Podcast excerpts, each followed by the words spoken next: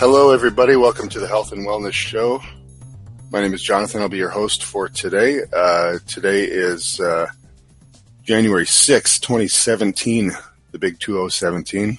Um, I'm joined in our virtual studio from all over the planet by, uh, right now, uh, Tiffany and Erica. Hey, guys. Hello. Hi. We're here too, Jonathan, me and Gabby. Hey, Oh, awesome. hi, you guys Gabby. can hear us. In at the And, last uh, one, at the last minute. Great. we were uh, we were having some technical difficulties there, and we were just going to kind of wing it and see how it goes. But it appears to have worked out. That's awesome. Yeah. Except for Elliot. Oh no. Elliot, Elliot is still fighting his way through the the, the airwaves to get to us.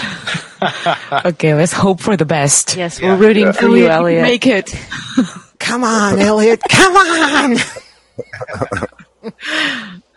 you can do it. So, today, our topic is uh, the devil's in the details: diet, dogma, and fine tuning your own. Uh, so, we want to talk about all the uh, the diets that are out there, um, even within what you might consider, uh, you know, healthy diets. Like we talk about. Uh, oh, Hi. there's Elliot. There's I don't know. Can you hear us, Elliot? I don't think Not you can hear us. Oh.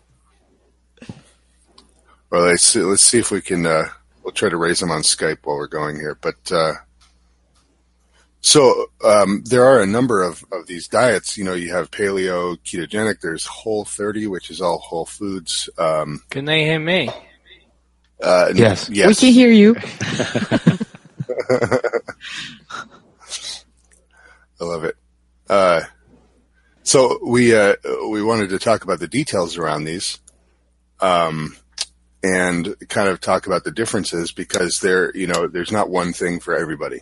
Um, the ketogenic diet has had beneficial effects for a lot of people, but uh, as it has become more popular, uh, people have found that uh, for some people it doesn't work very well for them.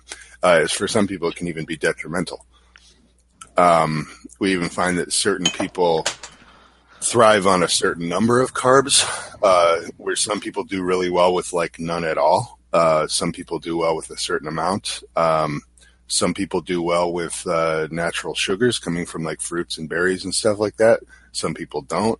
You know, some people are allergic to coconut, other people aren't. Same with eggs, everything else. It's all, you know, we're all extremely different. And so uh, we wanted to talk about the idea of saying that this is the diet that works and how that's that's a, a fallacious idea because everybody is so drastically different. Um, you know, all these factors come into play: genetics, uh, your, um, you know, where you live, the amount of sunlight that you get, uh, what your environment is like. Um, so we just kind of wanted to delve into that uh, and explore the idea around, uh, you know, what can you do to fine tune your your diet, and what can you do to find out more about what might work for you and what might not, um, and also more about the more, I guess, conceptual high level idea uh, that there is not one thing for everybody. So being uh, being open minded, you know, and not saying like like you may see a lot of information about the keto diet. Let's say it doesn't work for you, and then you're like, oh, what's going on? Because now you've established this belief that that's the diet that works. And so you have to work through that cognitive dissonance. Like, how do you approach this uh, area of study uh, with some open mindedness uh, so that you can actually find the right results? Yeah, I think it's Um, easy to fall into dietary dogmatism, just like uh, religious dogmatism. Like you come Yeah. across some information and a diet that works for you, and you go around preaching the gospel to everyone else. And if they find that it doesn't give them the same results, I mean, you accuse them of cheating or doing it wrong, or you know, Yeah.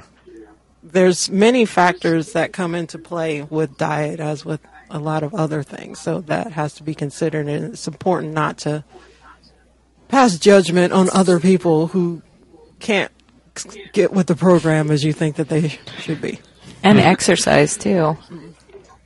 Oh yeah, that's a big one. Yeah. Yeah, without a doubt. I mean, um, like uh, when when you come across certain information and it seems like it's really clear cut, um, there's lots of research to back it up and stuff. It's really easy to fall into the, the sort of black and white thinking patterns Um, well, for me it is anyway. Um, to think that this is the one and only way, and I, you know, Yeah. I'm sure it's happened to all of us, but you know, it's happened to me a number of times when I've thought that something was completely clear cut, and then it turns out that there, there's a new bit of information that comes out, and um, and you have to really just be honest with yourself and, and realize that, that things aren't always as, as black and white as you would like them to be. You know. Yeah. I was thinking earlier, uh, let's see what you guys think, is um, there are many people who write about the diet. They are only researchers or um, they're very good at the research, but they're for most, for the most part, some of them are very healthy. And there are people that are interested in doing diets to mm, to do better performance in their in their sport for athletic purposes they are relatively healthy as well.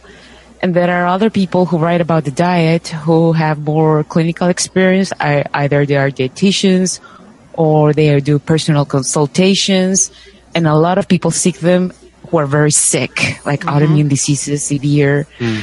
And I think somewhere in between there lies the difference. You know, um, for some people, a specific diet like the keto diet could be very healthy for their epilepsy, for their uh, diabetes.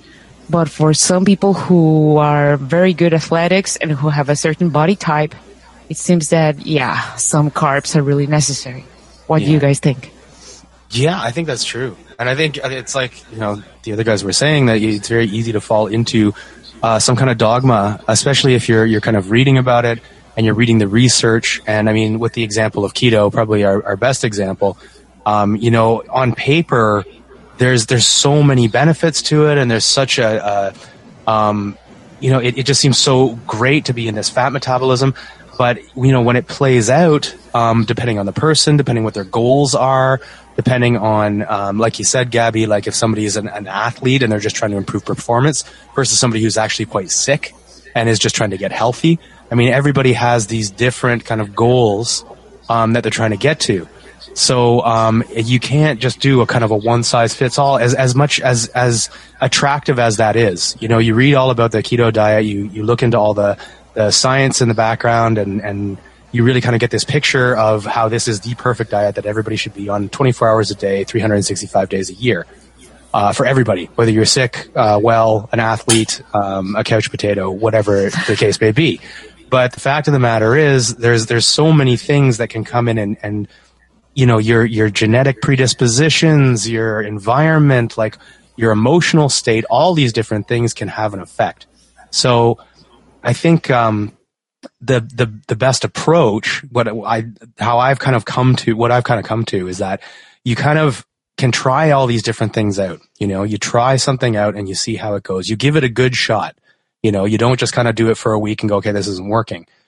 But, you know, you, you have to kind of like try things, play with them a little bit, make some adjustments, see what's going on and really kind of see where that takes you and, and see what actually, you know, it's, a, I, I'm kind of rambling here, but I just wanted to give an example of, uh, of a naturopath who I knew who, um, had really bad seasonal allergies.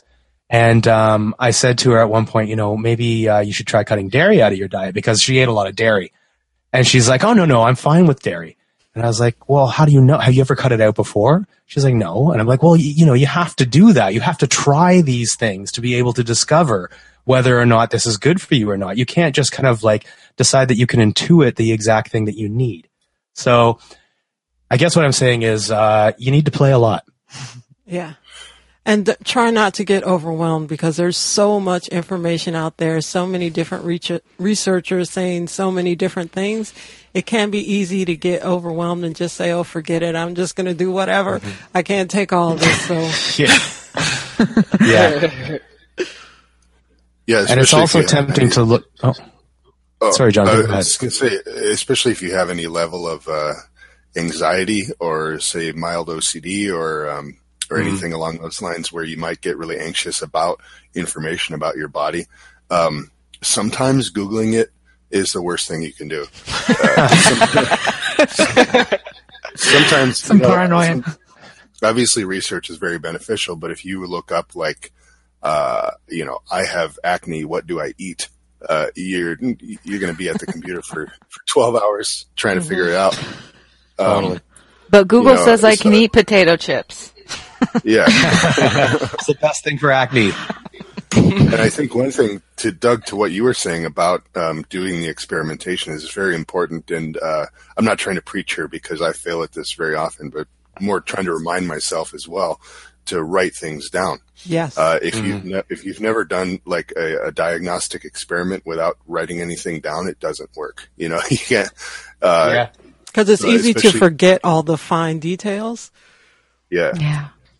Or to pick and There's choose what works for you. Like your, your naturopath friend, mm-hmm. Doug, you know, she mm. was convinced, probably because she was addicted, Yeah. Yeah. that she could eat of- the that is- cheese. yeah, that is one of the highlights. Like you're more addicted to the one thing that you're intolerant to. It sounds Yeah. cruel, but It's true. it's true. But yeah, I mean, like you're saying, uh, Jonathan, logging your results is actually really important. And one of the things that a lot of practitioners will do when they're working with somebody is have them keep a diet diary. You know, so over a course of however long, like two weeks, a month, you write down every single thing that goes into your mouth. So everything, you know, uh, a tea, a hot water, you know, your meals, your snacks, absolutely everything. Like your buddy had some potato chips and you had one, you put that down. Just because that gives you like, you know, a reference point, something to look at, you know, and then you can kind of start analyzing that and maybe finding some, uh, connecting some dots. Yeah, I actually did that at one point. I kept a calendar. I wrote down everything that I ate, if I did any exercise that day, how I felt, how I slept, uh, the condition of my body, like if I had any bloating or swelling or stomach ache or constipation or whatever, and just keep a log of that and see how things go. And then you can have something that you can go back to and tweak as time goes by and as you, you know, start changing things up. Yeah. yeah, and you know anybody who is familiar with uh, their own body, I mean, I think most people are, even if they don't kind of go, uh, you know, full full full steam ahead into something like this. You have a familiarity with your body and what when you feel good and when you don't. Um, like uh, so, you can then, like you said, you can reference your notes, and I think it's important too, like you were saying earlier, not to get overwhelmed um, with the uh, diary. Um, sometimes say if you uh, try to make something a new lifestyle and you're like i'm going to do this from now on that can become very overwhelming. You can actually shoot yourself in the foot by by overcommitting to it. So i think maybe a, a way to start if you've never done something like that before is to say i'm just going to do this for uh, two weeks you know so okay here's a here's a notebook that i got and uh, put a pen next to the book and put it in your kitchen or wherever, and for two weeks write down everything that goes in your mouth, and then you can look back on that. And then, uh, as an example, for me, I have a lot of chiropractic issues, and I, I notice. Um, so I ha- I'll get uh, when I'm when I'm healthy and I'm not inflamed, I'll actually get a lot of movement in my joints where they will pop and move around, and that's actually like healthy for that to happen. Um, When I when I am inflamed, they'll they'll lock up and they won't pop. So that feeling like say when you're when the side of your neck, you know, if it'll crack and make a sound and you feel like it really needs to and you really need to pop your neck, but it won't go, you know, and so it's like stiff. That means there's inflammation around the, the, uh, the joints and around your spine there. So that's why there's not movement happening and there's not the, the cavitation where the, the, the air is moving out and making the popping sound. So all that to say, I notice that, uh, when I'm, that's a marker for me when I'm inflamed. I'm like, okay, well, you know, my spine, my shoulders are not moving around properly. So something is going on. What did I eat the last couple days? And then I can kind of track it back to, well, you know, I had X thing yesterday and that's probably manifesting today as inflammation, which is locking up my joints. Um, but it takes some time to become familiar in that way with, with what your results are, uh, and, and what they, uh, what they indicate to you. Um, Yeah. I'm sure that's I think that's- everybody. That's an important point too. I mean, you, you were saying that most people know their own bodies, but I've actually found the opposite. That a lot of people tend to not be very in touch with a lot of the symptoms that they're having. You know, they've maybe lived with them for so long that they've just kind of become normalized. Um, especially when it comes to things like moods. Uh, moods can be very difficult to track because you kind of, when you're in a mood, you kind of like, are, you're just in it and not necessarily like self-aware enough to kind of be like, wait a second, I'm in, I'm, you know, in a very anxious state right now. Why is that? Um, so I think, uh, you know, tracking it, like we were saying with a diet diary and including symptoms and moods and how you're sleeping and all that kind of stuff can be very, um, illuminating, let's say. Yeah, I was surprised when I spoke. Well, when I've spoken to people over the past couple of years um, about certain issues that they've had. Say, if they've got something like IBS that only comes, um, that's irritable bowel syndrome, but only comes on every couple of days. And you know, um, I'll ask the basic question of, you know, have you correlated it with any any of the foods that you're eating? Um, and and they'll look at me sort of in um, in awe and say, "Wow, I never thought of doing that." oh, that's so sad. yeah, yeah. So I think I think it's a fairly new concept for a lot of people because Mm. they're not necessarily told that that this this could be a factor that that comes into it, and so um so it's really good to try and to try and keep up to date with what what's going on with your body. You know, keep track of it as as you guys have just been saying. Yeah. And I think that's a good starting off point before you even make any changes at all. Like if you can do two or three weeks where you just write down what you eat and you don't worry about, oh, I'm going to change this or this is my goal. You just do that as an, uh, an observation, a starting point. And then once you start to recognize certain patterns, then you can start changing. But I think it's important to just do it first and just observe without judgment and try not to change anything and then go from there. I think that Dr. think- Hyman think, though- suggested that in the Ultra Simple Diet book. Mm. Eliminating Yeah. things, or the elimination diet. I can't remember if that Yeah, that's what I was going to say as well. I mean, getting a baseline, I think, is a good idea. And but um, after that, you know, doing an elimination diet, um, and you can find a lot about elimination diets online, um, where you cut out a lot of the offending foods, the ones that people seem to be very uh, sensitive to. Um, by cutting all of those out, you, um, you you get a new kind of baseline. So if you from there, if you cut out all those foods and that suddenly you're feeling a lot better, then you know there's something in that offending food list that is that is causing a problem, and you can start reintroducing them and, and seeing what happens. And the offending foods usually uh, include dairy, gluten grains, eggs. What else am I missing? Nightshades often. Oh, nightshades. That's right. And all the processed foods. Like you're not gonna have like you know, uh, crackers filled with GM- GMOs. Yeah. yeah. Yeah, it's safe to assume that you know nobody really reacts well to aspartame, or like you know MSG. you could probably write that off right right away. And it is amazing because people who are very sick, okay, we often recommend this diet, this very simple diet. Eat, eat as simply as possible, you know, like meats and some like neutral vegetables. And do that until you feel better, usually mm. one week or two weeks sometimes. Mm. And some people feel so great that they just want to continue on this diet like forever. Hmm. But the idea is, yes, to reintroduce one group of food at a time every four days and see what happens. That's the thing, you know, that can make the whole difference. Yeah, when you mentioned nightshades, I have a thing with um, raw nightshades, most especially raw bell peppers. Just totally, totally mess me up. I get bloated, uh, lots of like pain, like stomach pain and that kind of stuff. But I can eat like uh, cooked jalapenos, um, or or like uh, cooked down like tomato sauce, and that doesn't bother me. So there's a difference too between what you react to, whether it's raw or cooked. which makes it more confusing. Yeah, totally. And what There you go. makes makes it more confusing is maybe at so- a certain point in your life you could eat whatever you want and not feel any ill effects. Like depending on hmm. your age, like I recall for myself, uh, I lost a ton of weight, like over a hundred pounds, and I was hmm. still eating gluten and dairy, but hmm. that was like over 20 about 20 years ago. I, I couldn't do that now because i was exercising quite a bit at the time too but there were certain foods that i cut out like fast foods and that but it was still like a standard sad american diet but i still mm-hmm. had some you know i was able to reach a certain goal with that diet but hmm. 20 years down the line, I probably couldn't do that. So a lot of people say, oh, I can eat whatever I want and not feel bad. But it might be the case that you just don't feel bad yet. exactly. or you don't know what bad is. Yeah. That's that's one thing that I find a lot of the times. It's like, oh, I don't feel bad, Mm-hmm. but then you know they've got allergies, they have difficulty sleeping, they you know all these little things that they've just kind of attributed to life. You know, Yeah. oh, that's just life. And they're anxious Like, and no. their mood is in the toilet, but they just don't notice it.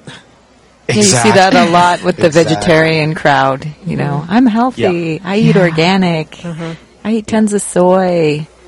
But I'm a psycho. It's like, uh, that's just who I am. it's my personality.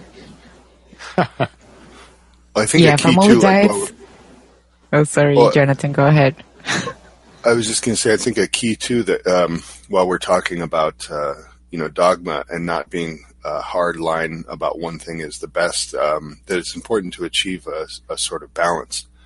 So, Tiff, you lost a lot of weight, you know, while you were still eating like gluten and dairy, but you had cut out processed foods and you were exercising. Yeah. So I think it's important to point out for people who may like we may have listeners who are like, uh, Jesus, I can't do this entire thing. You know, like I don't have the time or the energy to devote to like becoming a guru of my own diet. It's like just maybe at first, um, try to like cut out the processed foods. I would say for sure don't eat like fast food and stuff like that. But you know, just try to achieve some kind of balance. Um, if you're sedentary, uh, exercise a little bit more, even just going for walks. Uh, if you're not, if you're like super active all the time, uh, maybe try to relax a little bit more, like trying to achieve a more overall balance in your life. Uh, that can kickstart then the um, the inspiration and the mental focus to to research it more. So with with the with the diet, uh, the information about diet and nutrition being like a really daunting thing for most people. Um, what I found in my experience was that I thought it was all really boring. I was never really interested in diet and nutrition and lifestyle.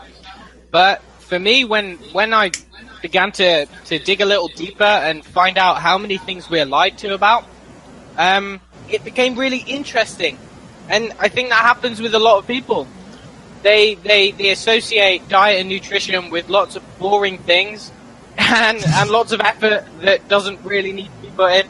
And so when they start to find out all of the, the interesting information about how the body works and what is actually really bad for the body and what is good for the body, um, because it kind of goes against what, what we're told in, in the mainstream, I think um, there's a lot of people who, who suddenly develop like a massive interest in it simply because it is really interesting. You know, it's your body and you need to take care of it. And I think there's a lot of people who um, who probably do care about that stuff. It's just I think one of the things is there's so many conflicting information, so many conflicting pieces of information. One saying, one person saying one thing, and the other person saying the opposite thing. That it's kind of just like, as as you said before, you know, it's so overwhelming um, that that they kind of just melt into the floor and give up at the first hurdle. Yeah, Yeah. that's a really good point about making it interesting. Um, I think too when you see results, you know, it can also become more interesting. Um, that happened to me. Like I used to have like my neck would lock up all the time, uh, and it would result in headaches and grumpiness and all sorts of things, um, and pain. Uh, and then I, I could, all I did was cut out gluten and see a chiropractor, and I was like a completely new person. And I was like, whoa, there's something here. You know, all of a sudden, like the spark turned on. Um, so yeah, you can that can that can turn on your your interest in the topic if you try something and you notice results in your own body. Because anybody who lives with pain understands that the day that you don't have that pain is like you're like the king of the world. It's Yeah, amazing. you're a changed person. I mean, it changes your life. There's nothing like having good health. Yeah. I mean, it is really fundamental. Like just, um, you know, what, what you put into your body is obviously going to have an effect on you, but it's a, but there is a disconnect there. Like kind of like what Elliot was saying before, that you, people, people don't necessarily make that connection. And anytime there's anything about diet or healthy diet or something, you know, their first thought is, why would I bother? You know, that just sounds like making my life very difficult. And, you know, especially if it's something like cutting out gluten or cutting out dairy. I mean, there, you've just like eliminated like uh, 90% of the restaurants that you once could eat in. So it's like, why do I want to make myself, you know, this person who, uh, you know, has all these dietary restrictions and, you know, it's, it, it, it can be, it's, it's unappealing in a lot of ways. But I think like you're saying, Jonathan, if you actually try something like this and you do see some results, you'll, you'll realize, you know, it's, it's suddenly you're aware of the potential that's there, you know? Right. So, do we want to get into some of the arguments against ketogenic diets? I I mean, gonna we don't want to become dogmatic ourselves, and I'm always interested in hearing opposing views to my own dogmatic Yeah. beliefs. And we've seen just through personal experience and people talking about this on our forum that ketogenic diet just did not work for them. They felt like crap. Yeah, that's like the other extreme example. Let's like get into people that do the keto diet and they do it right. Like they mm-hmm. do it everything, every single step. They go through all the research, the troubleshooting, try to solve their own problems and it doesn't work. Mm. So what's the deal here? Yeah. They must be doing it wrong. They're There's cheating. something they've, they've, they've messed up in some way. They're not Yeah. eating enough fat. That's the popular word. Keto diet is perfect, so there must be something wrong with them. Something wrong with you. Well, let's let's uh we we have a uh, an interesting clip uh from a gentleman named Danny Roddy uh talking about uh ketosis and its relation to metabolic stress. And I think this is pretty interesting and it lends to uh, some of the information that Elliot was telling us about before when we were planning this show. Um, so I wonder if we could check that clip out and then kind of come back and uh, and talk about the details, and we'll get into a little bit of the science uh, around you know where this can go wrong. Hello everyone, I'm Danny Roddy, and today I wanted to talk about a couple of reasons that I believe that ketosis actually mimics the stress metabolism. Before we get too far into it, we should go over what so-called nutritional ketosis actually is. If you dramatically cut down on your carbohydrate consumption, in addition to expending your liver's reserve of sugar, sometimes called glycogen, and increase functioning of adaptive stress hormones and signaling substances will increase the rate of lipolysis. That is, they'll liberate free fatty acids into the blood to use as fuel. This is sometimes referred to as becoming a fat burner and is said to be an ideal metabolic state for warding off diseases like obesity, diabetes, and even cancer. I think these claims are physiologically bankrupt, and while I don't necessarily believe that ketosis is incompatible with health, I'm not sure there's physiologically any reason for inducing a ketogenic state for any reason. Before we get too far, a large part of this video is going to hinge on the specifics of energy metabolism and energy metabolism in context with constantly renewing the organism and supporting every function imaginable. In his 1957 book, The Living State with Observations on Cancer, Albert Szent-Györgyi said that a cell needs energy for all of its functions, but also to maintain its structure. The ability of the cell to maintain this high energy, relaxed state is bracketed by the availability of glucose and oxygen. Because protein, carbohydrate, and fat can provide glucose, oxygen is the ultimate bottleneck in efficient energy generation through the mitochondria, sometimes called oxidative metabolism or mitochondrial respiration. Bracketing oxygen use is the so-called waste product carbon dioxide, which is produced under the direction of good thyroid function. Among its many functions, carbon dioxide dissociates oxygen from the hemoglobin molecule, better allowing cells, tissues, and organs to absorb oxygen. Selye, a pioneering endocrinologist in the field of stress, found that an interference in the organism's ability to generate efficient energy resulted in the inability to meet energy requirements. This resulted in the organism mounting an adaptive stress response to restore stability. Over time, this chronic adaptive stress response would become less and less efficient leading to the disorganization of the entire organism and ultimately death. Another way to think about it is that glucose, oxygen, and especially carbon dioxide are the most basic anti stress factors, and that you wouldn't want to do anything to interfere with the utilization or the generation of these substances. So now that that's out of the way, let's talk about one reason why ketosis actually mimics the stress metabolism. If there's one thing to take away from this video, it's that becoming a fat burner, as they say, or increasing the rate of lipolysis through carbohydrate restriction voluntarily is a hallmark of aging and disease. For instance, one study found that free fatty acid levels increase long before hyperglycemia becomes present. And another said that there seems to be little doubt that there are signals for increased mobilization of fat in shock, trauma, and sepsis.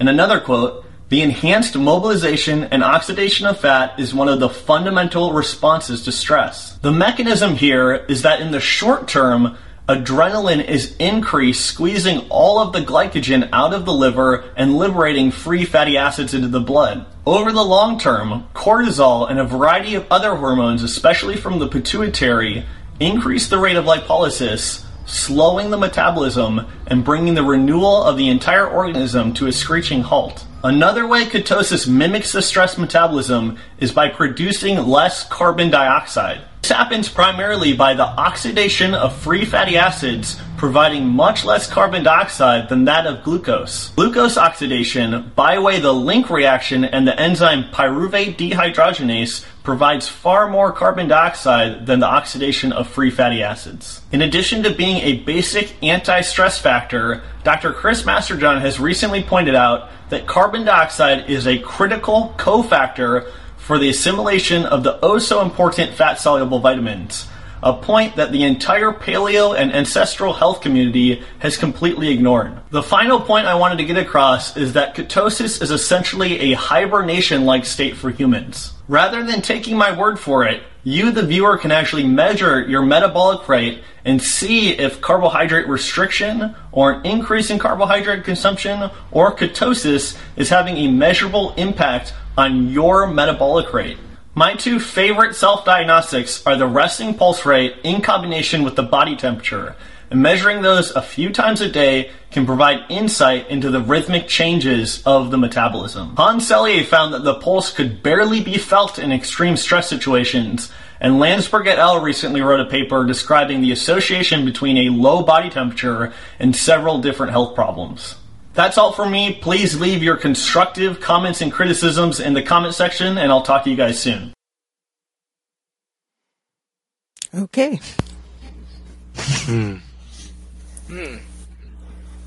So ketogenic diet is mimicking an extreme stress state.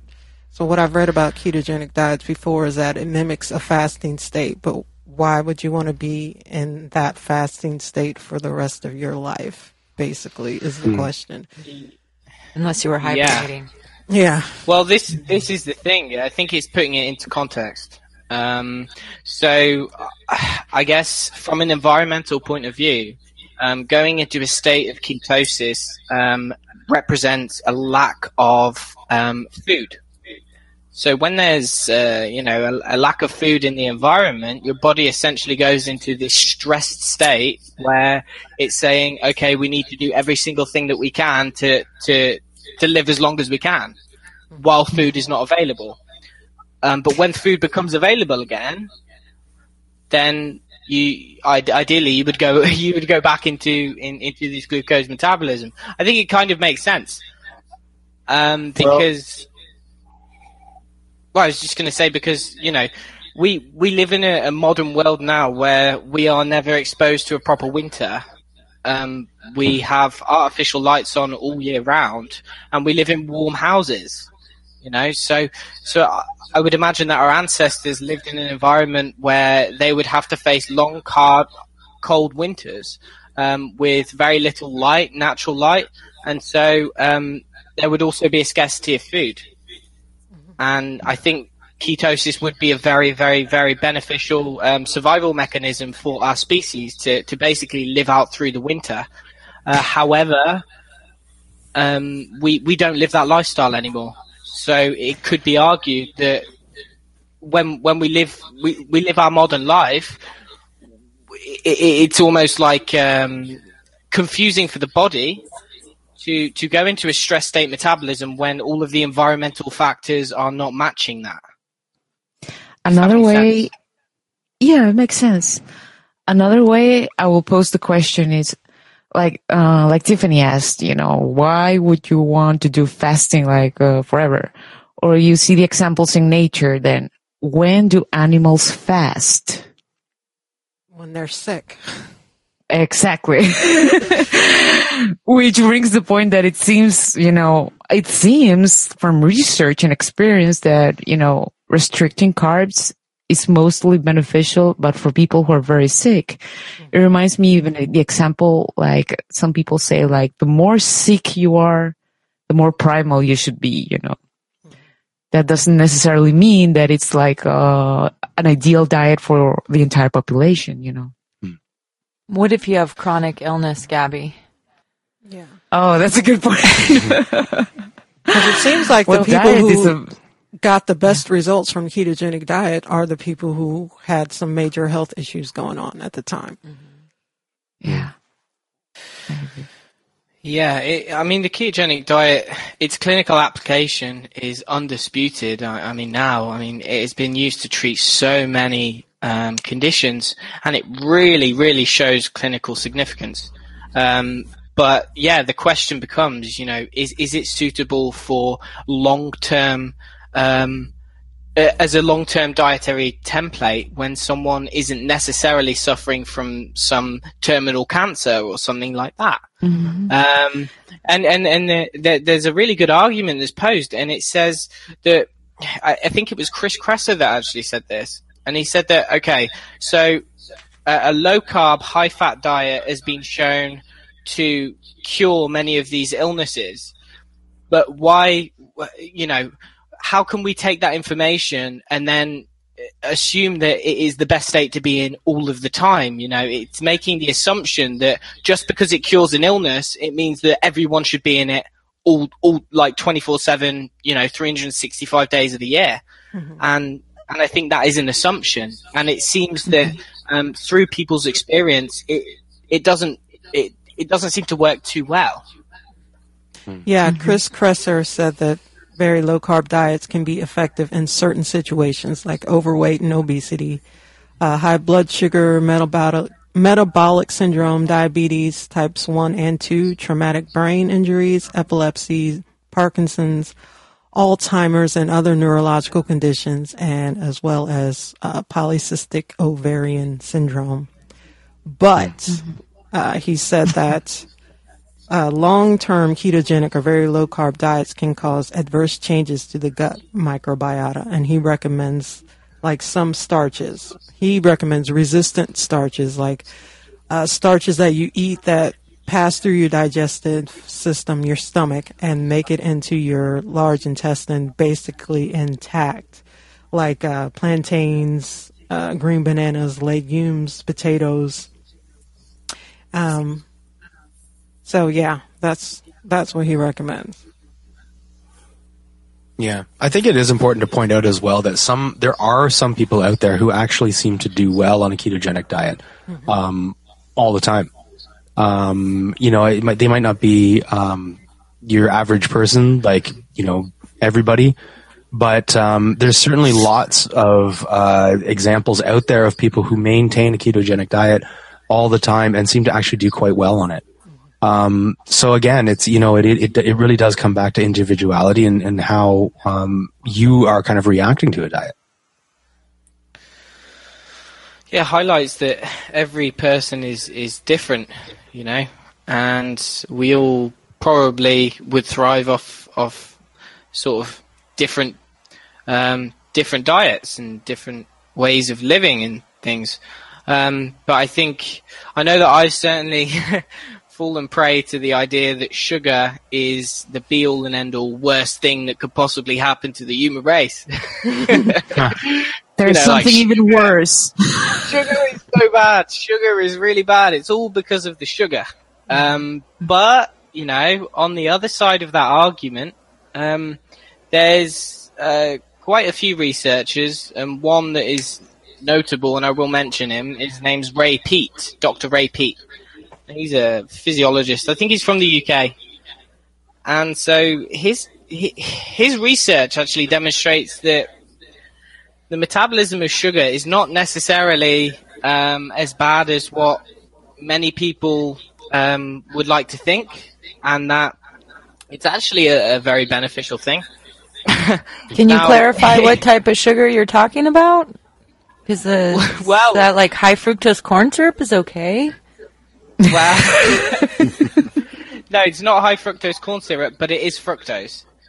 So and fruit it is sugar. glucose, and it is sucrose as well. So refined sugar, um, if you look at it from a biochemical level, actually turns out to be less, um, or in Ray Peat's opinion, uh, he would say that table sugar is less detrimental for the body than a starch like a piece Okay, of white and- bread.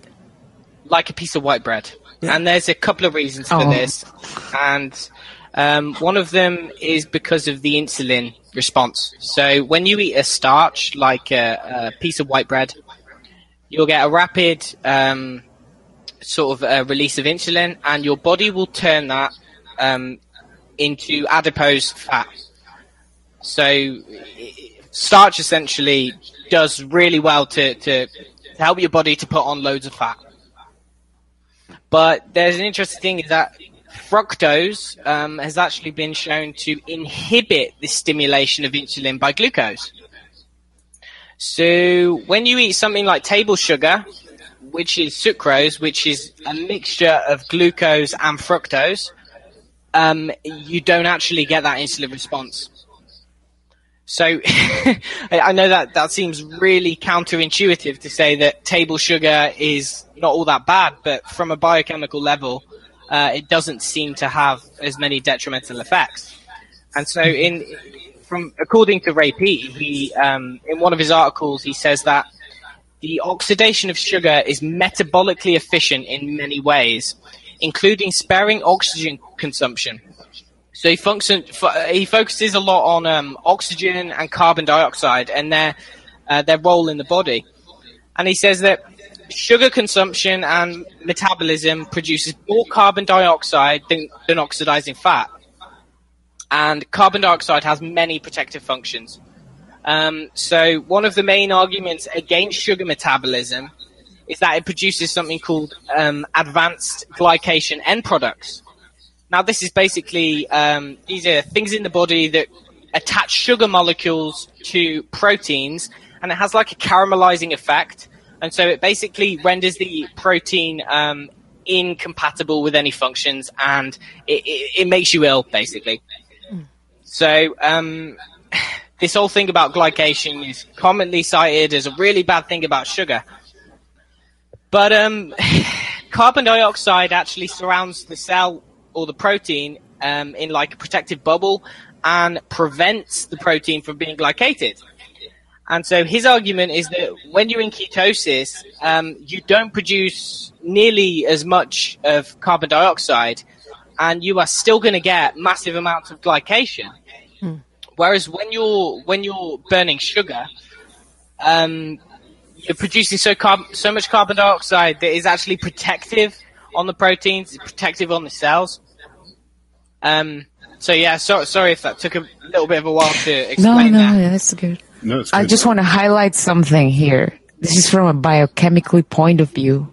Um, I think, uh, from what I understand, it's like an ideal uh, circumstances, not in pathological circumstances. Like, you know, you can see a person like eating a high sugar diet and still, you know, have insulin issues, you know, and, and although there are other factors regulating insulin and blood sugar, I think um, that's where we where we where we find the fine line of why some people benefit by restricting carbs and others, you know, got kaflooey by by restricting them, you know.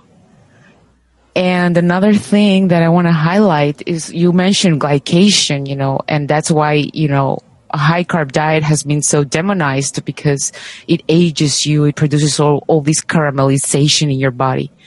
But there's actually something that might produce more glycation in your body, and it's not a sugar. It is burned polyunsaturated fatty acids like hydrogenated vegetable oil, processed fats, you know, that can create more damage in your body. Like hmm. soybean oil, corn oil, vegetable oils, canola oils. Yep. Yep. And when So- did we start to see the massive rise in diabetes? When we started When using vegetables. vegetable oils, and it's been blamed on sugar, and that's very interesting, isn't it?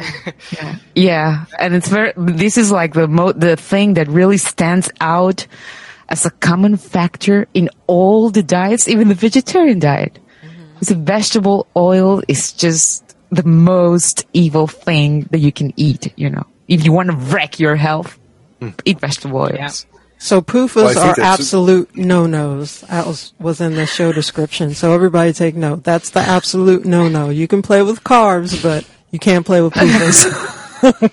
What, what's a PUFA? it's a polyunsaturated fatty acid. I find it very interesting uh, if you look at uh, history, which is al- always uh, illuminating. Um, you know, it, it's oftentimes confusing, but it's always illuminating to look back and, and see the overarching picture of what has happened. And Elliot, that point that you made, I think, is is one of the the cruxes of what we're talking about, which is when we look at the rise of certain diseases like diabetes, um, that that happened around the time where the general, you know, the food pyramid was was made popular, and the general opinion was turned away from uh, natural uh, whole fats uh, that were uh, mostly animal so animal fats um, to vegetable oils and hydrogenated uh, oils and you uh, you can make that connection. So you could also make the connection with sugar, which has been made. Uh, but to the best of my knowledge, uh, sugar extracted from different sources had been around for a much longer time than the hydrogenated oils had been popular, and you really can nail that down um, Yeah. to the period in time when these diseases started to emerge on a greater scale. Yeah, and there have been studies, um, there's been a number of studies that have conclusively shown that people with high sugar, high fructose diets specifically, low polyunsaturated fats, are pretty much 100% completely um, protected from diabetes. And, and that is a fact. Um, in that high sugar diets do not cause diabetes. And but but that is a, that is a strange concept because mm-hmm. I I was always under the impression that high sugar diets did cause diabetes, but I I found the the more we look into it, it, it seems to be that maybe sugar is is not the culprit in this because we have been consuming sugar for such a long time. And uh, of course, diabetes is, is, has been a problem throughout history, but nothing to the extent that it has nowadays. What we see nowadays is, is absolutely un, um, un, unheard of. You know, it's like one in two people or something they're saying. One in two people to get diabetes by like 2030. Uh, that's insane. This is something to really think about. Like ideal, in ideal circumstances, we should be able to metabolize sugar properly. But what if the vegetable oils have wrecked our health to the point that, yeah, like now you have to restrict them, you know? Yeah, yeah. Yeah.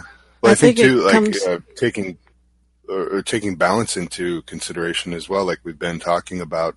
Um, if you know, for for one part, you know, look at the uh, the the fast food and not just the fast food, but like the chain restaurant industry where everything is fried in polyunsaturated fats um, and hydrogenated oils, um, and is uh, high in sugar. So you have a combination of those two things, which is uh, apparently a, uh, a you know, uh, if not uh, lethal, extremely harmful combination. Um, but on the other hand of things, you know, while we're talking about dogma, I think it's very important to keep in mind the uh, the context of all of these different uh, things that we're talking about. So, for instance, you may be able to handle a certain amount of sugar, but if you're sitting on your ass all day and not being active, then you can't properly metabolize that. So, there also needs to be paired with a certain amount of physical activity. Um, Right? I mean, you know, I, I would think that if you were uh, highly sedentary, that you would not uh, you may want to experiment with sugar, but you would not want to like ramp it up. Um, Yeah. because that would also be harmful. And the And more another thing I sedentary that hi- you are, the less insulin receptors you have on your muscles. So you're getting more uh, glucose buildup in your bloodstream where they should be able to shuttle into your muscles. So that's why exercise is important. Another thing I wanted to highlight is that the vegetable oil is not only found like in processed food or restaurants, you know, you can go to an organic store, you know, and buy like gluten-free products and everything. And it's all loaded with vegetable oil or seed oil. Mm. That still mm. counts as burnt PUFAs, you know. Mm. Actually, Ray Peat has a very good example. He shows how like cooking salmon, like in vapor, because so, just because it takes so much time, you know, it actually burns its pufas more easily than if you just fry it in fat, you know. That was, that was interesting. Yeah, well, that brings up um, an interesting point. Like, what about fish oil? What well, do you think, guys? this is it. Well, I've, there's some there's there's some interesting information on fish oil actually, and, and it's not good. well, I think this this needs to be taken in environmental context as well. And there's um, a, a doctor called Dr. Josh Lamaro, and he's got a website called Paleo Osteo. And so he, he wrote a really good article, and it's actually up on SOTT, and it's called Polyunsaturated Fats in Environmental Context. So it talks about how in nature we find polyunsaturated fats um, they they naturally fluctuate. So the so the level of, of, of, of the type of fats in a cell membrane will fluctuate throughout the year. So in the summer and in the springtime, the cell membrane will be more saturated, and in the autumn and winter time, it will become more unsaturated. There's a few reasons for this, and one of them is because it's theorized that uh, an unsaturated fat is basically like a cellular antifreeze. So if you put, say, if you get um, a bottle of vegetable oil and you put it in the fridge, what happens? It stays liquid. Uh, it won't harden, and and so this is uh, this. I mean, it turns out plants plants actually do this as well. So um, the fatty acid composition of plants changes in different temperatures. Um, so you have more unsaturated fatty acids in colder temperatures and higher in warmer temperatures. And so this is like, it's almost like, it, it, seems like it's a way that the organism protects from the harsh winters. Because if it was all, if, if it was saturated all year round in freezing cold temperatures, it would freeze and it would die. So you've got this little piece of information. And so what his point is in this article, he lays it out really well. He basically he tries to put it in the context of information, and he says so. If you if you consider that fats um, constitute information that is is is absorbed by the by the body system, and so unsaturated fatty acids basically represent a certain type of information, and that is that you are going to go into a hibernating state. Um, because what they do is they essentially suppress the metabolic rate. Uh, they create like a, a temporary hypothy- hypothyroidism. So, I mean, you understand you're going to going to hibernation. You do not want a high metabolic rate because if you had a high metabolic rate, you'd use all of your energy resources and you would die throughout the winter. So one of the really important things for bears, for instance, or for any any animal that is going to go into this hi- hibernation state, is that they need to suppress the metabolic rate, and this happens by unsaturated fatty acids.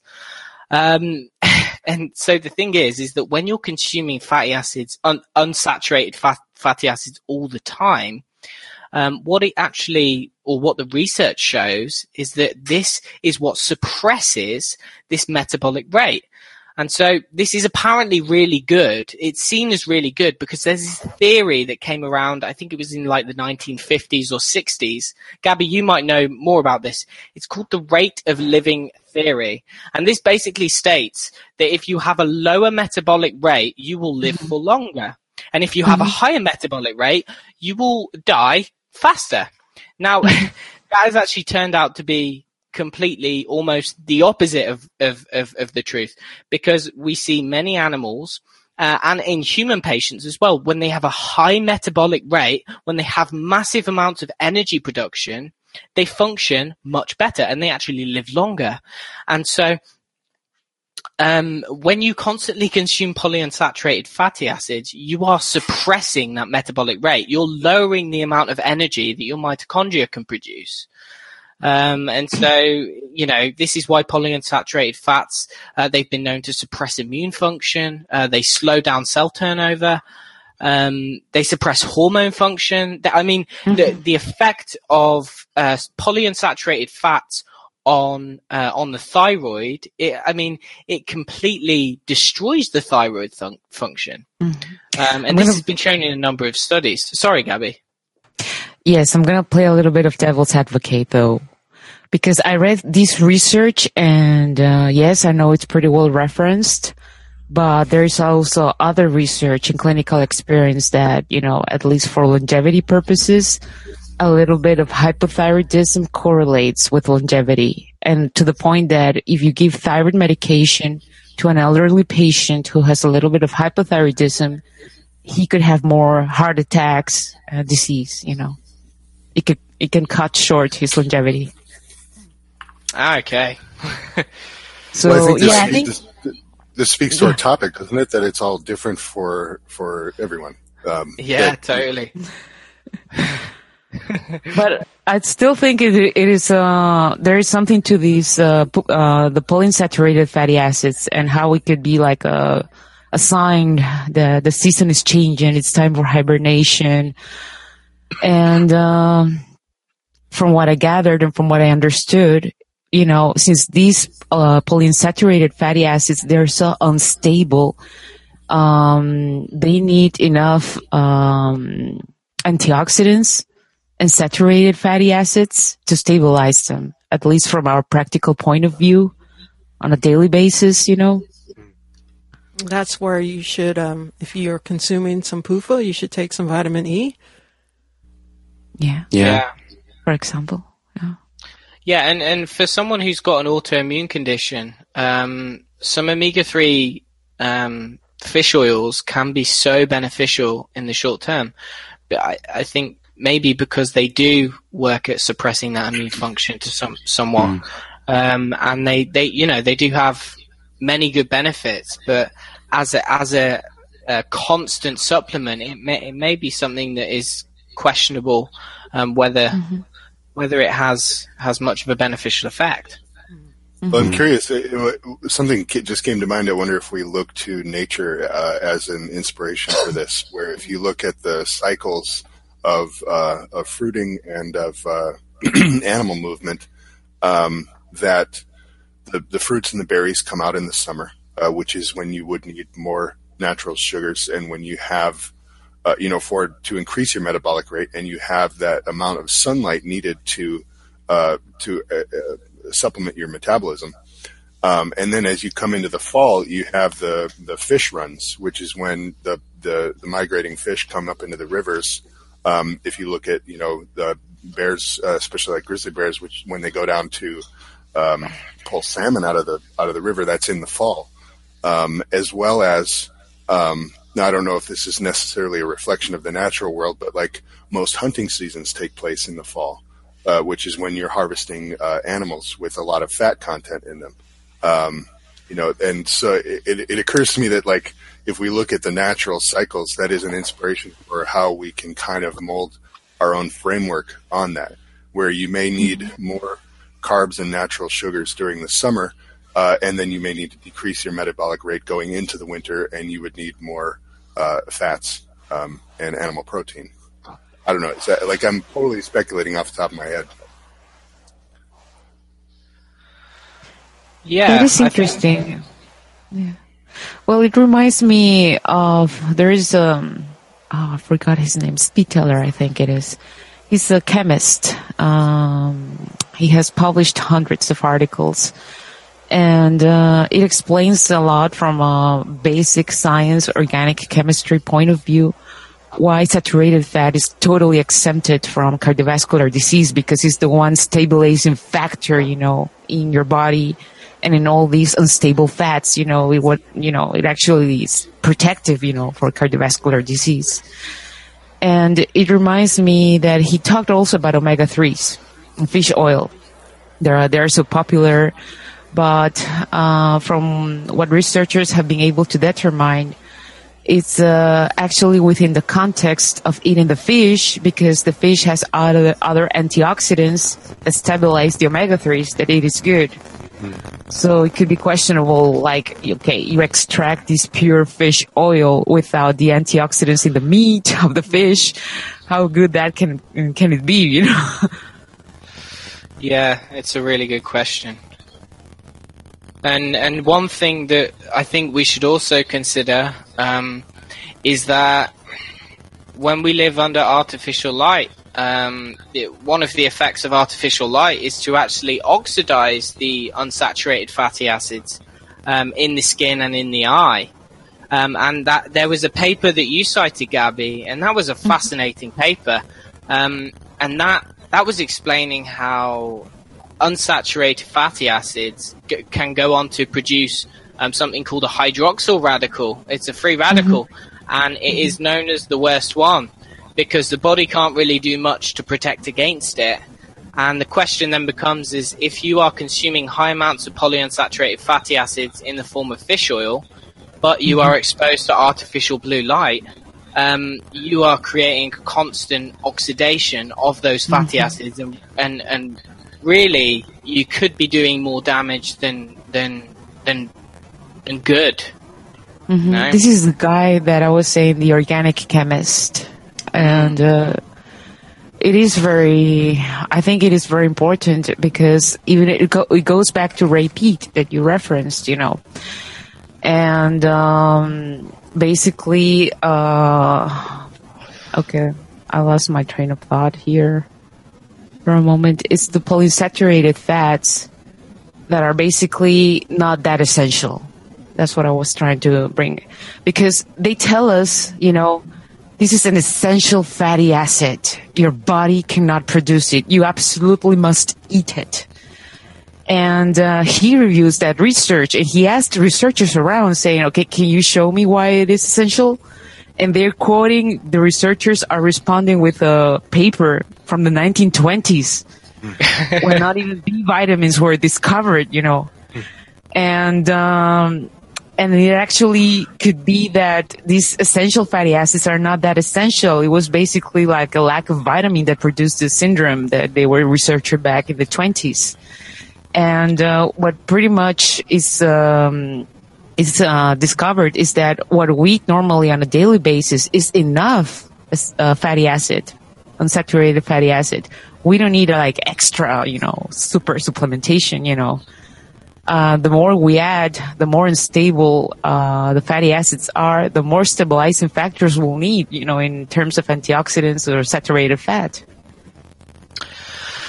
Yeah, but then this also brings in the question: is if if you're consuming lots of those um, unsaturated fatty acids, but then supplementing with lots of antioxidants, the, the the byproduct effect of those antioxidants on mitochondrial function as well, because the the mitochondria doesn't doesn't actually respond so well to antioxidants over over a long term a long period of time. Uh, you know, there's been a number of research papers that have studied the effects to show that that mitochondria um, they they use free radicals to to actually signal um, to when they need to go through uh, biogenesis or, or whatever, and so. It it becomes the, the issue is if you're taking these, these fish oils or whatever and then you're supplementing with loads of antioxidants, the byproduct effect of that could be could be suppressed mitochondrial function.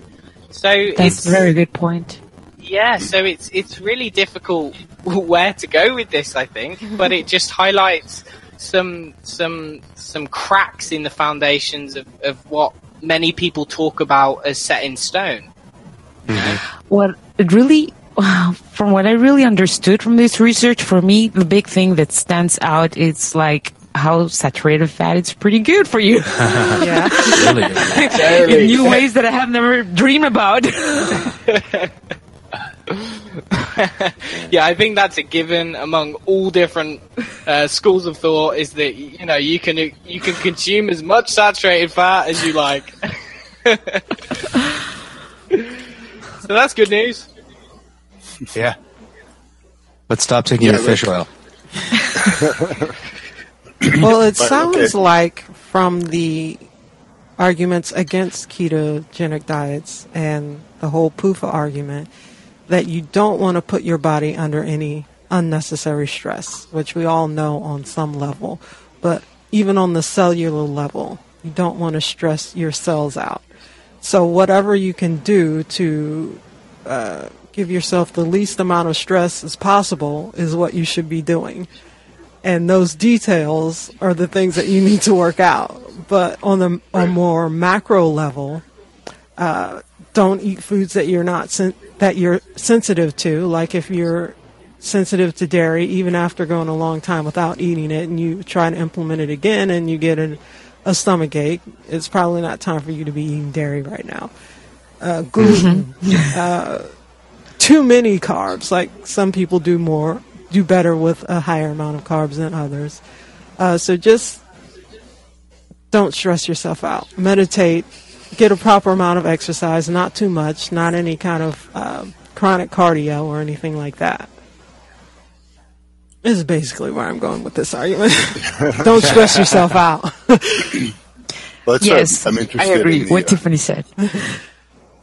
I'm interested in the uh, the whole 30 thing that we mentioned in our description, um, and it was something I had just heard about recently, but I didn't realize it had been around for some time.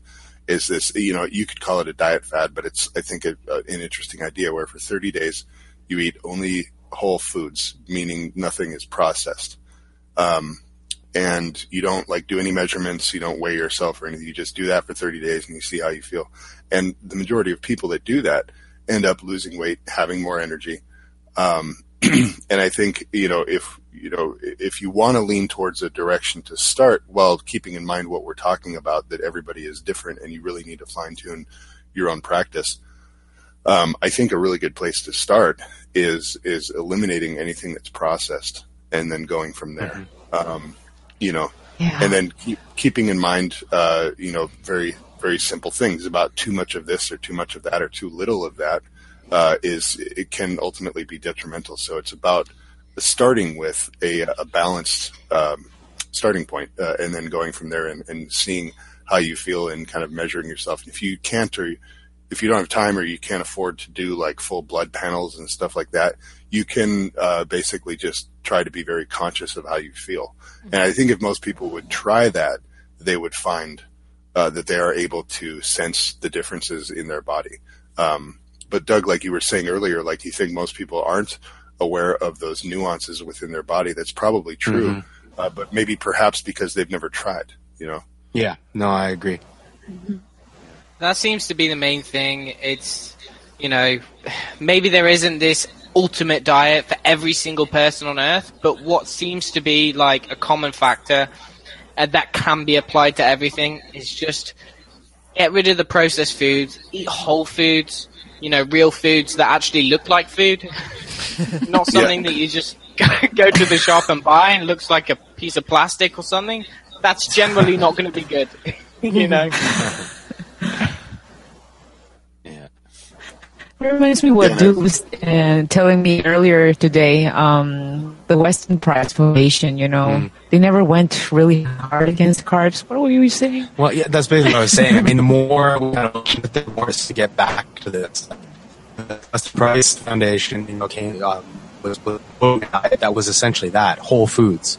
You know, I mean, they never went against the grains. They didn't go against the dairy. They didn't go, you know, but but what they would say is that you need to prepare them in the traditional methods, the methods that these, you know, you know, ancient cultures have been practicing for generations. You know, you ferment the grains, you eat raw dairy, those sorts of things. Now, I still don't necessarily agree with them on that. I still have seen a lot of evidence for people being a lot better if they eliminate those things outright.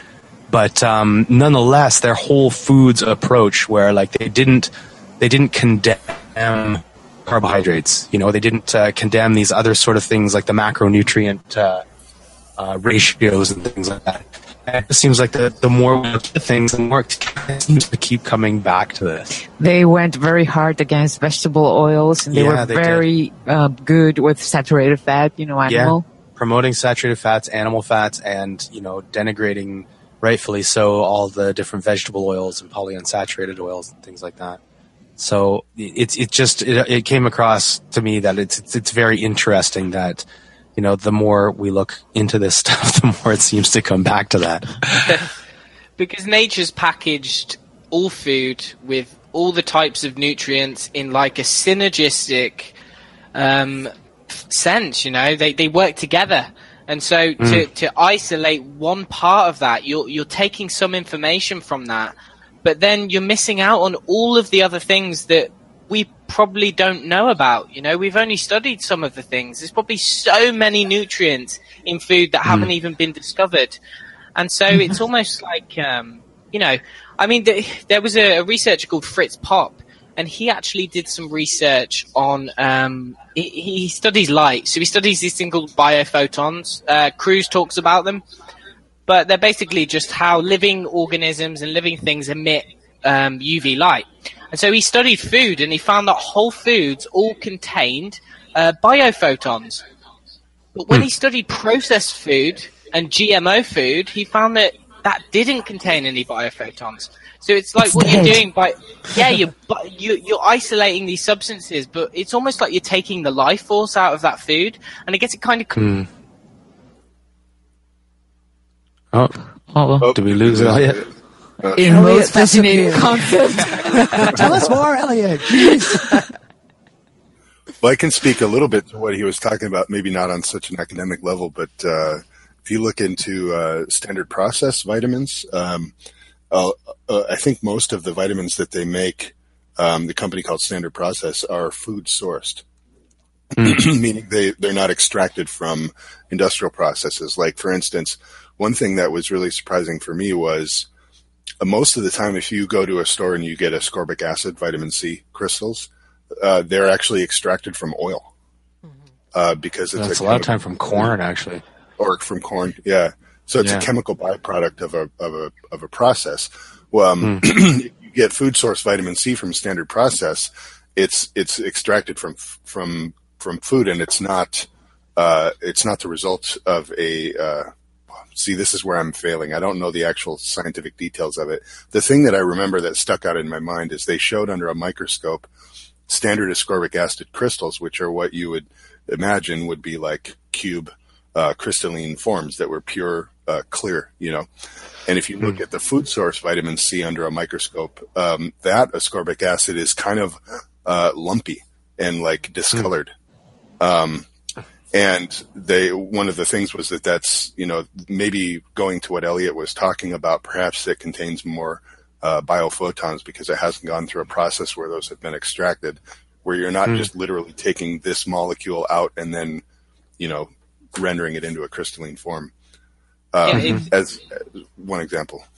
it's almost like um, you know sort of from a naturopathic perspective it's almost like you're taking the life force out of that piece of food um, you know and it, this this energy or even like in chinese medicine and stuff they they they talk about this this life energy in food.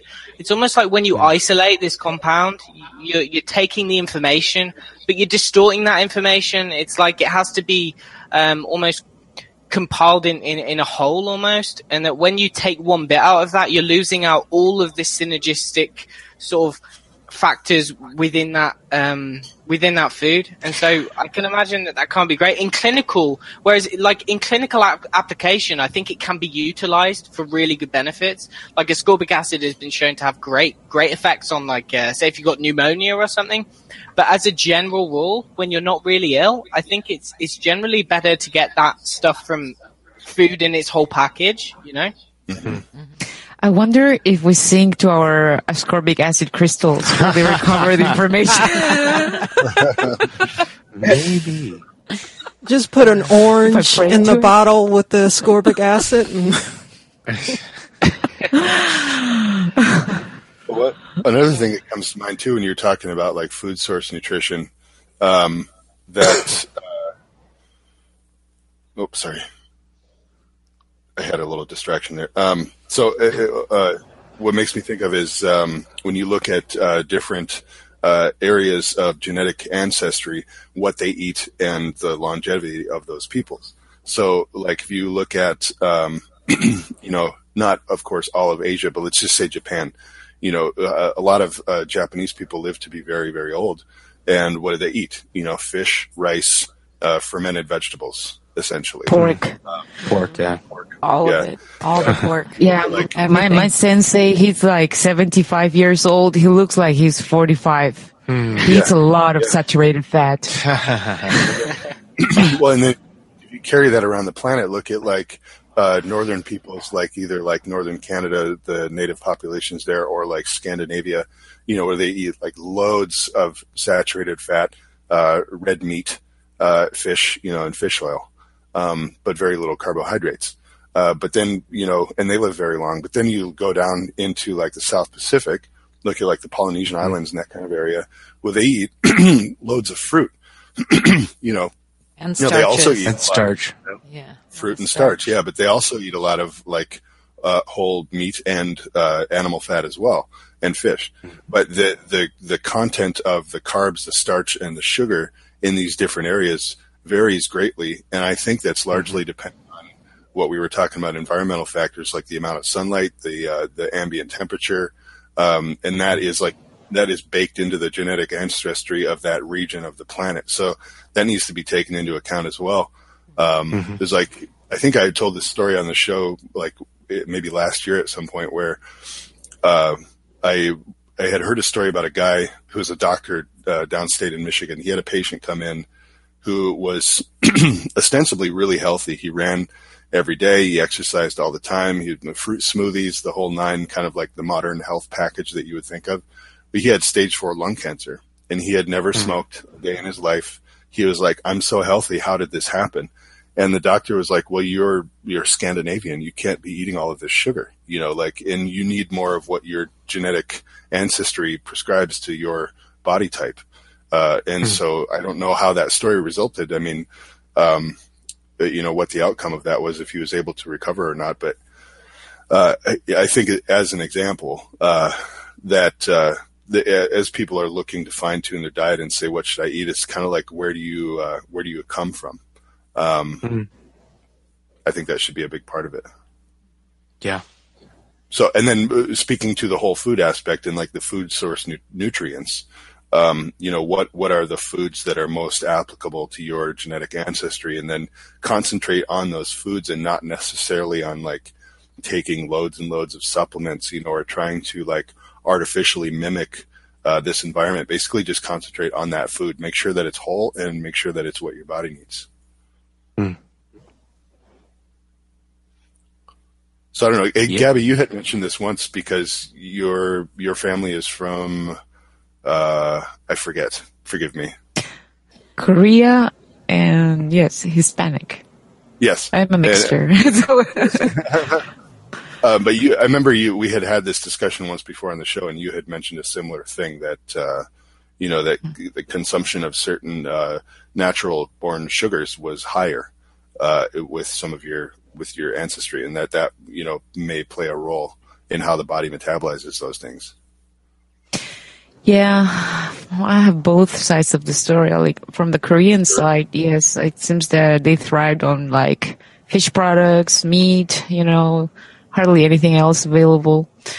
I do have ancestors who died very prematurely. Uh, do suspect there was some irradiation going on, but yes, their diet was pretty much based on grains.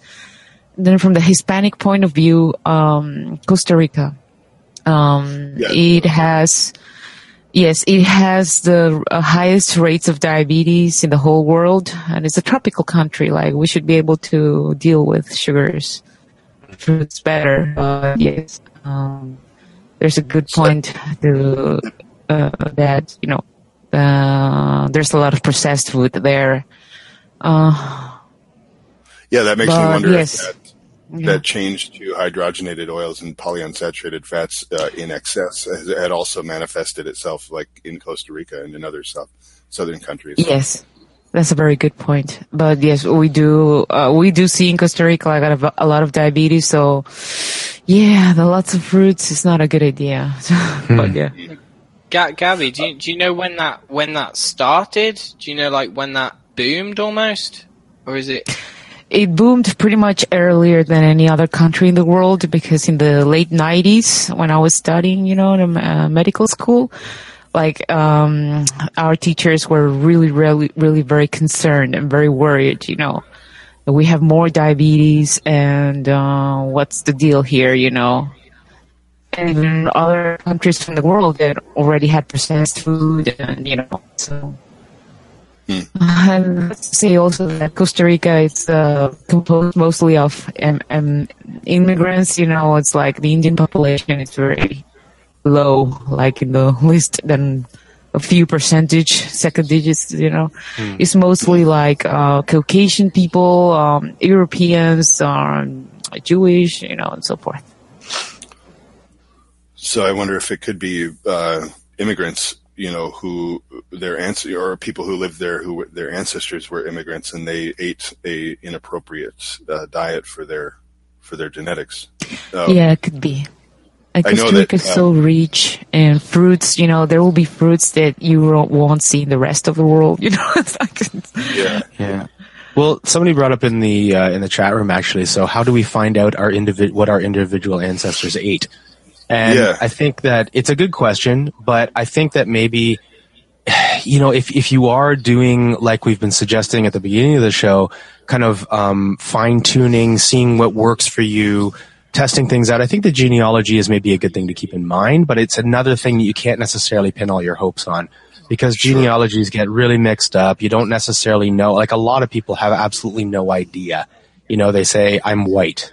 That's and that's the end of it. Like they don't really know where it goes beyond that, or there might be a lot of mixing going on. So it's it's it's it's an interesting thing to keep in mind, but at the same time, again, you have to keep in mind that each person is very individual, and um, you do have to do a lot of playing around just to kind of see what uh, what works for you. of course, if you have the resources that are genetic tests, no. Yeah. but I don't know if we want to go there. Yeah. Well, there are. I mean, if you if you are curious um, uh, about tracking that down, there's uh, a, s- a website called Twenty Three and Me, um, where you where you That's can have a you can have a DNA test done, and it will um, it will show you what your what your ancestral makeup is. But of course, like you said, Duke, you know, and, and Gabby, in your example, where your family is uh, Korean uh, as well as uh, you know from Costa Rica, those those mixes are are drastically different in what you would consider their their ancestral diets to be. Um, You know, for instance, I'm uh, part Italian and also part Finnish. Uh, so you know, the northern Scandinavian and the Mediterranean are pretty drastically different as well. Um, so you know, uh, Doug, like you said, you know, it it can't be just another dogma. Like if you were to do that, then you would never you would never really know because if you're made up of of uh, genes that are from different parts of the planet, then which which one do you go with? You know, it's like Yeah, exactly. Yeah, and to How add How an- far back do you go even? to add And another think- layer of confusion to it, you have to keep in mind epigenetic factors and the fact that genes respond to the environment that you're in. So you can't always mm-hmm. go by what your genes say. right. Hmm. Yeah, that's exactly what I was just going to say, Tiff. Uh, because our environment has changed so much in the past thirty years or forty years.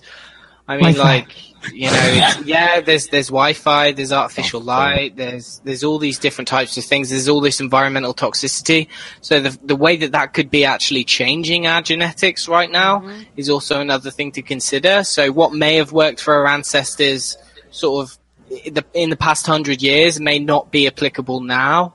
We may have, mm-hmm. we may have to do different things depending on the environment that we place ourselves in. So that's another thing also that that makes it a little bit more little bit more difficult.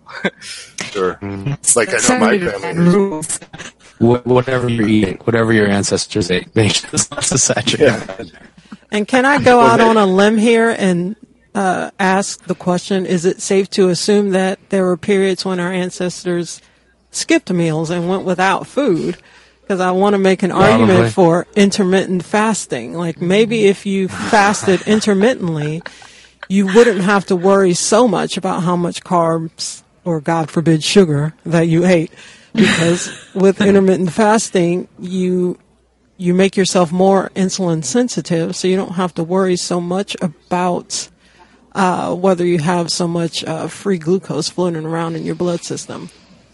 If that makes Yeah, well, that sense. would make sense. Yeah. That would make so much sense because I mean the idea that I mean, say if we were hunter gatherers, I can't imagine that we would have 100% access to food all of the time. It mm-hmm. just, hmm. you know, it's not realistic. You have to factor in that we would have had to hunt and forage. So there would have naturally been days when we would be in ketosis. We would have, would be in this like intermittent fasted state. Mm-hmm. Um, so, you know, I think, I think we have to keep that in mind as well. And that's a really good point, Tiff. Yeah, I think it's important to be metabolically flexible. Like if you are in a mm-hmm. period of abundance where you do have a lot of carbohydrates and sugars.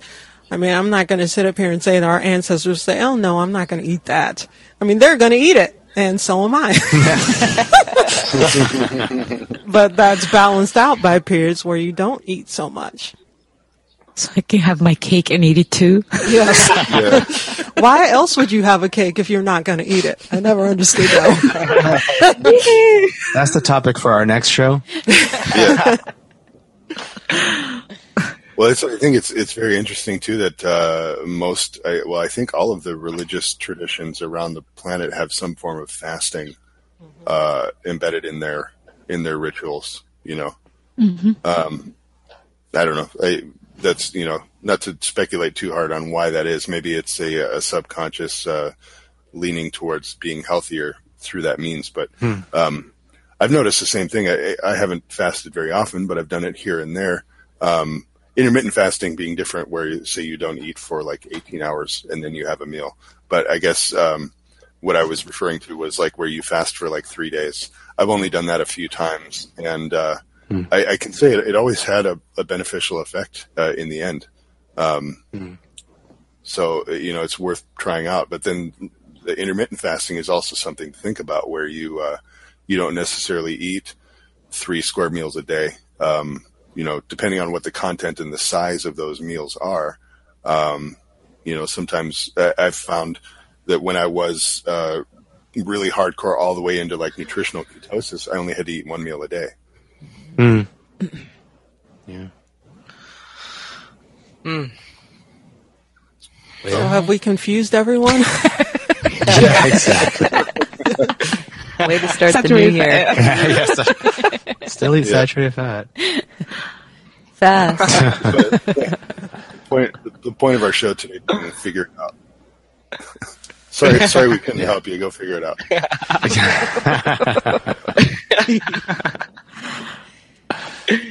Now I'm really. I have to say though, I'm still not convinced on the sugar thing. I'm gonna have to do some more repeat reading. I think. Yeah, I've for been, me, if I eat sugar, I basically I break out instantly. I get instant acne, and it's like you know what? That's that's clearly a bad reaction there. so um, yeah, Or what if you just don't even have sugar craving? I'm just going to say on air, like, I'm not a chocolate person. I don't like chocolate. I know I'm a weirdo. What? I know. Oh my god! you're off But the it's show. not something that.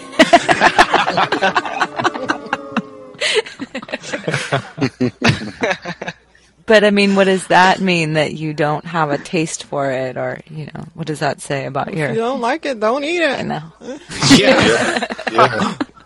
Wouldn't and say don't like like it, it. I just don't it. have that same love for it that everybody else that I know does. You can just give me your chocolate. Okay. yeah, who are you, Erica? I do like coffee though. Doug, I'm kind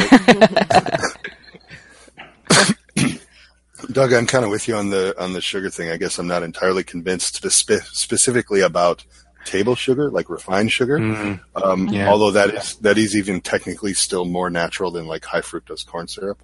Technically, um, however, I, I'm- I I I go back and forth between natural sugars um, because, like, it, yeah, in the summer here we have uh, lots of uh, you know during a very specific point in the season we have lots of blueberries, uh, thimbleberries, raspberries, and wild strawberries, and uh, I'll eat the heck I'll eat the heck out of those for like a month, you know, while they're blooming, and I feel totally fine. So it's like uh, I don't really know, you know, if it's if it's a hard and fast rule, sugar is sugar is sugar.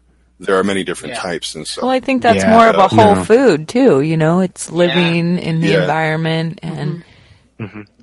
Yeah. Yeah. because I like And you want mangoes, and those are very sugary.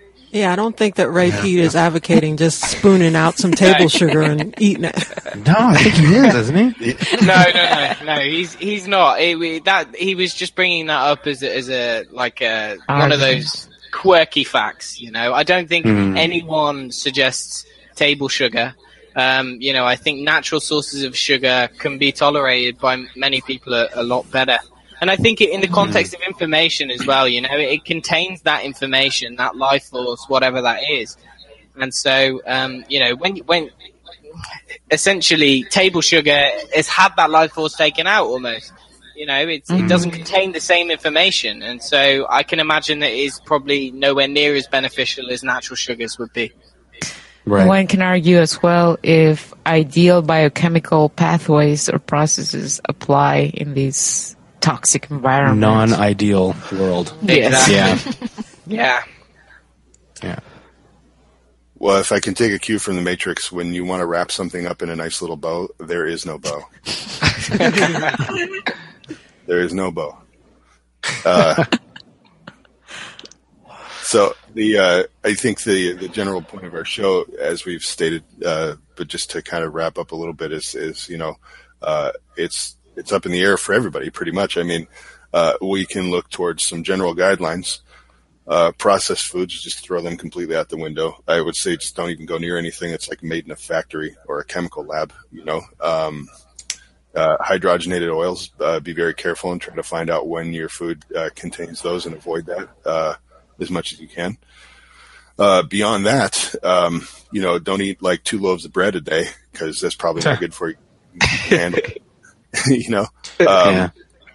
uh, but beyond that, it's like uh, i- everybody's different, and so you may be curious to try uh, the keto diet. That doesn't mean that you can't try it, but try it and keep your mind open. You know, and if you if you really follow the rules and you get into it and you're measuring your ketones and you're doing well uh, as far as the process goes, but you feel like crap, then that indicates that there's something going on.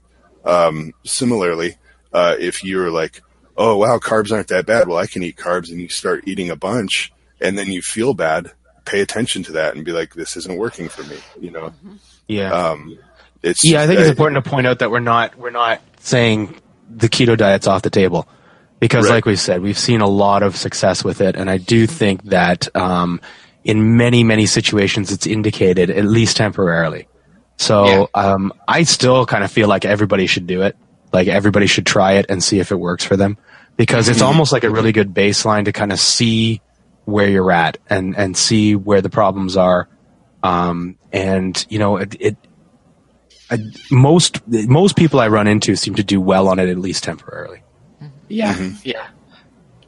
Yeah, and learn to listen to your body, you know, and look for um, inflammation. I, I think that we all agree that, in a general, as a general principle, inflammation itself is the root of many, if not all, of these uh, conditions that we're talking about avoiding. Uh, it's you know, it's, it's it's cellular or some other type of, of inflammation, um, and if you look for the markers of that in your own body, you can really tell when it's happening. When it's happening in your joints or in your gut, you know, or in, in your brain, um, you can't always tell, but usually you have you can find some kind of uh an indicator that that is going on, and then that's that should be an alarm bell that you need to change something um, because the body is not designed. The body is designed to use inflammation as a warming warning mechanism, not to be inflamed all the time. Yeah, and Right. if you have good health insurance and an open-minded doctor, and you can afford to get labs done, by all means, do it. You know, get your That's a lot labs of ifs, done. Tiff. Yeah, that's a lot of Genetic ifs, but there might be one person out there who might be able to do that. Yeah, it's true. Yeah. yeah, for sure. Uh, and I guess uh, on a more like uh, uh, a hippie uh, love and flowers note, um, be be nice to yourself. You know, I mean, if you you know, be kind to yourself and be compassionate to your own self because if- if you like screw up, that's I think another thing that's important in this idea of dogma. Um, sure a lot of people don't care about diet at all and they think it's completely boring. I think on the opposite extreme end of the spectrum, some people think that it's like the end all be all. And if they eat something wrong, then it's just like the worst day in the world and they've sinned against themselves, you know, and it's like, um, yeah, if you want to get esoteric about it, sure, maybe. But, you know, I think ultimately you need to like, uh, remove uh, guilt from the picture when you are doing these kind of experiments. Because that's Um, just another and- stressor, for one. Exactly. Exactly. Yeah. Yeah. And it'd be like, I'm so bad because I ate a cookie. No, well, you know, how did it, how did it feel and should you do that anymore? You know, it's really as far as you need to go.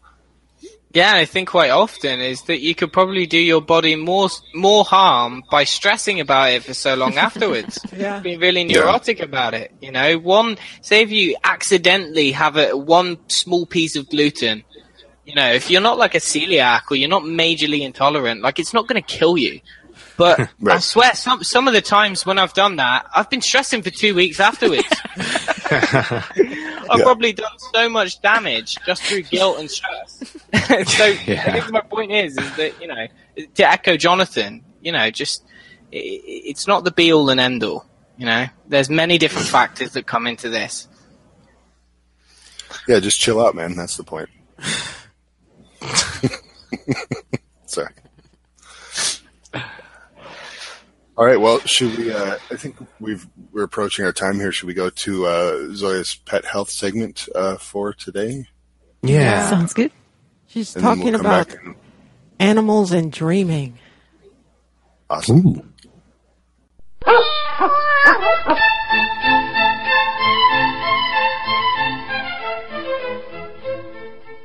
Hello, and welcome to the Pet Health segment of the Health and Wellness Show. First of all, Happy New Year! I wish all our listeners a wonderful year full of discoveries and loving moments with your furry companions. As for the topic of this week's segment, it is going to be about dreams. And if animals dream. Well, most of us probably already agree that they do. But here is a recording where you can find out more about it. Enjoy! You dream every night. Now, you might be yelling at me that you don't, but you're wrong. Just because you don't remember it doesn't mean it didn't happen. Everyone dreams, even animals.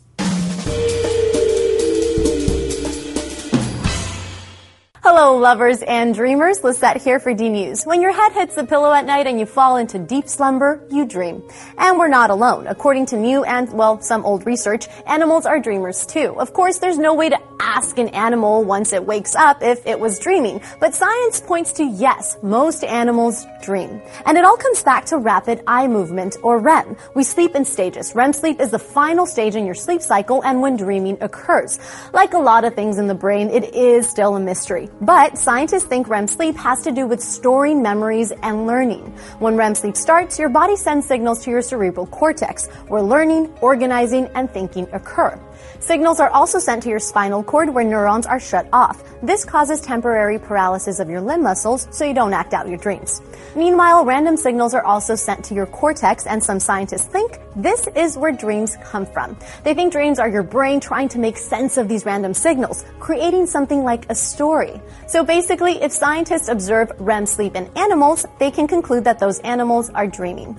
Or to put it in a more sciencey way, Patrick McNamara, director of Evolutionary Neurobehavior Laboratory at Boston University, says it is reasonable to suppose that animals have something like what we call dreams. Until recently, REM sleep cycles were only seen in mammals and some birds, but researchers in Germany might have discovered that reptiles dream too.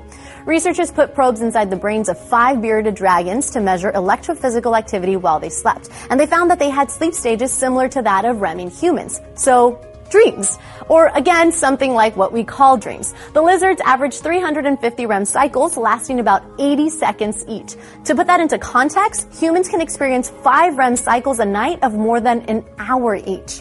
But REM sleep isn't the only way we've been able to tell animals dream. Scientists can watch animals sleep and how they move, just like your family pooch. But remember how the brain paralyzes us so we don't act out our dreams? Well, in 1959, a French neuroscientist altered the part of a cat's brain that is responsible for this. So when the cat fell asleep, it moved all sorts of ways. Scientists observed it raising its head, arching its back, and overall appearing as if it were stalking or hunting prey.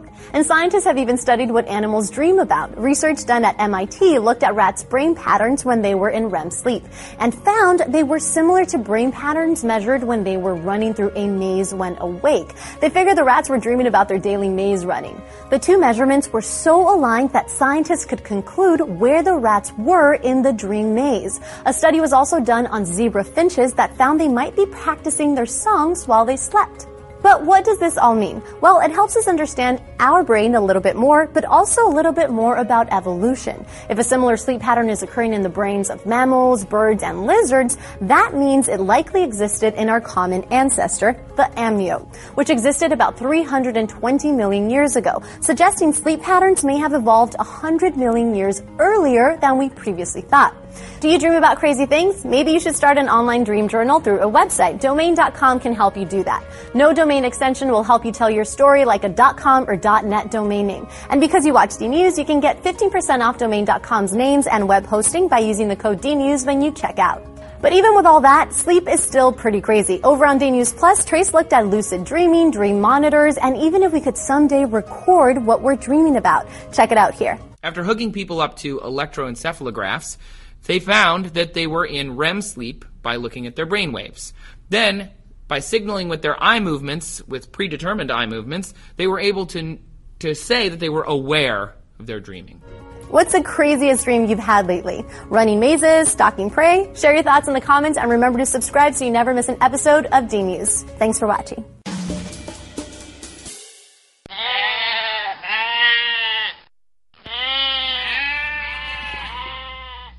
Does goats get woken up out of a dream?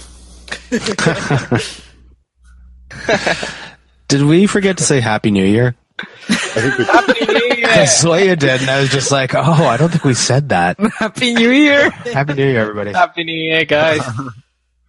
I think we we should also mention that uh, we are very close within a few days of our two year anniversary for the Health and Wellness podcast. Yeah, That's right. yeah. So technically, it was our anniversary show. Cheers. So Break out the champagne. what was it that Break we out the champagne the and show pizza. yeah. I have to test it. yeah, like like both said in the comments. Let's all test our reaction to pizza and beer and Doritos.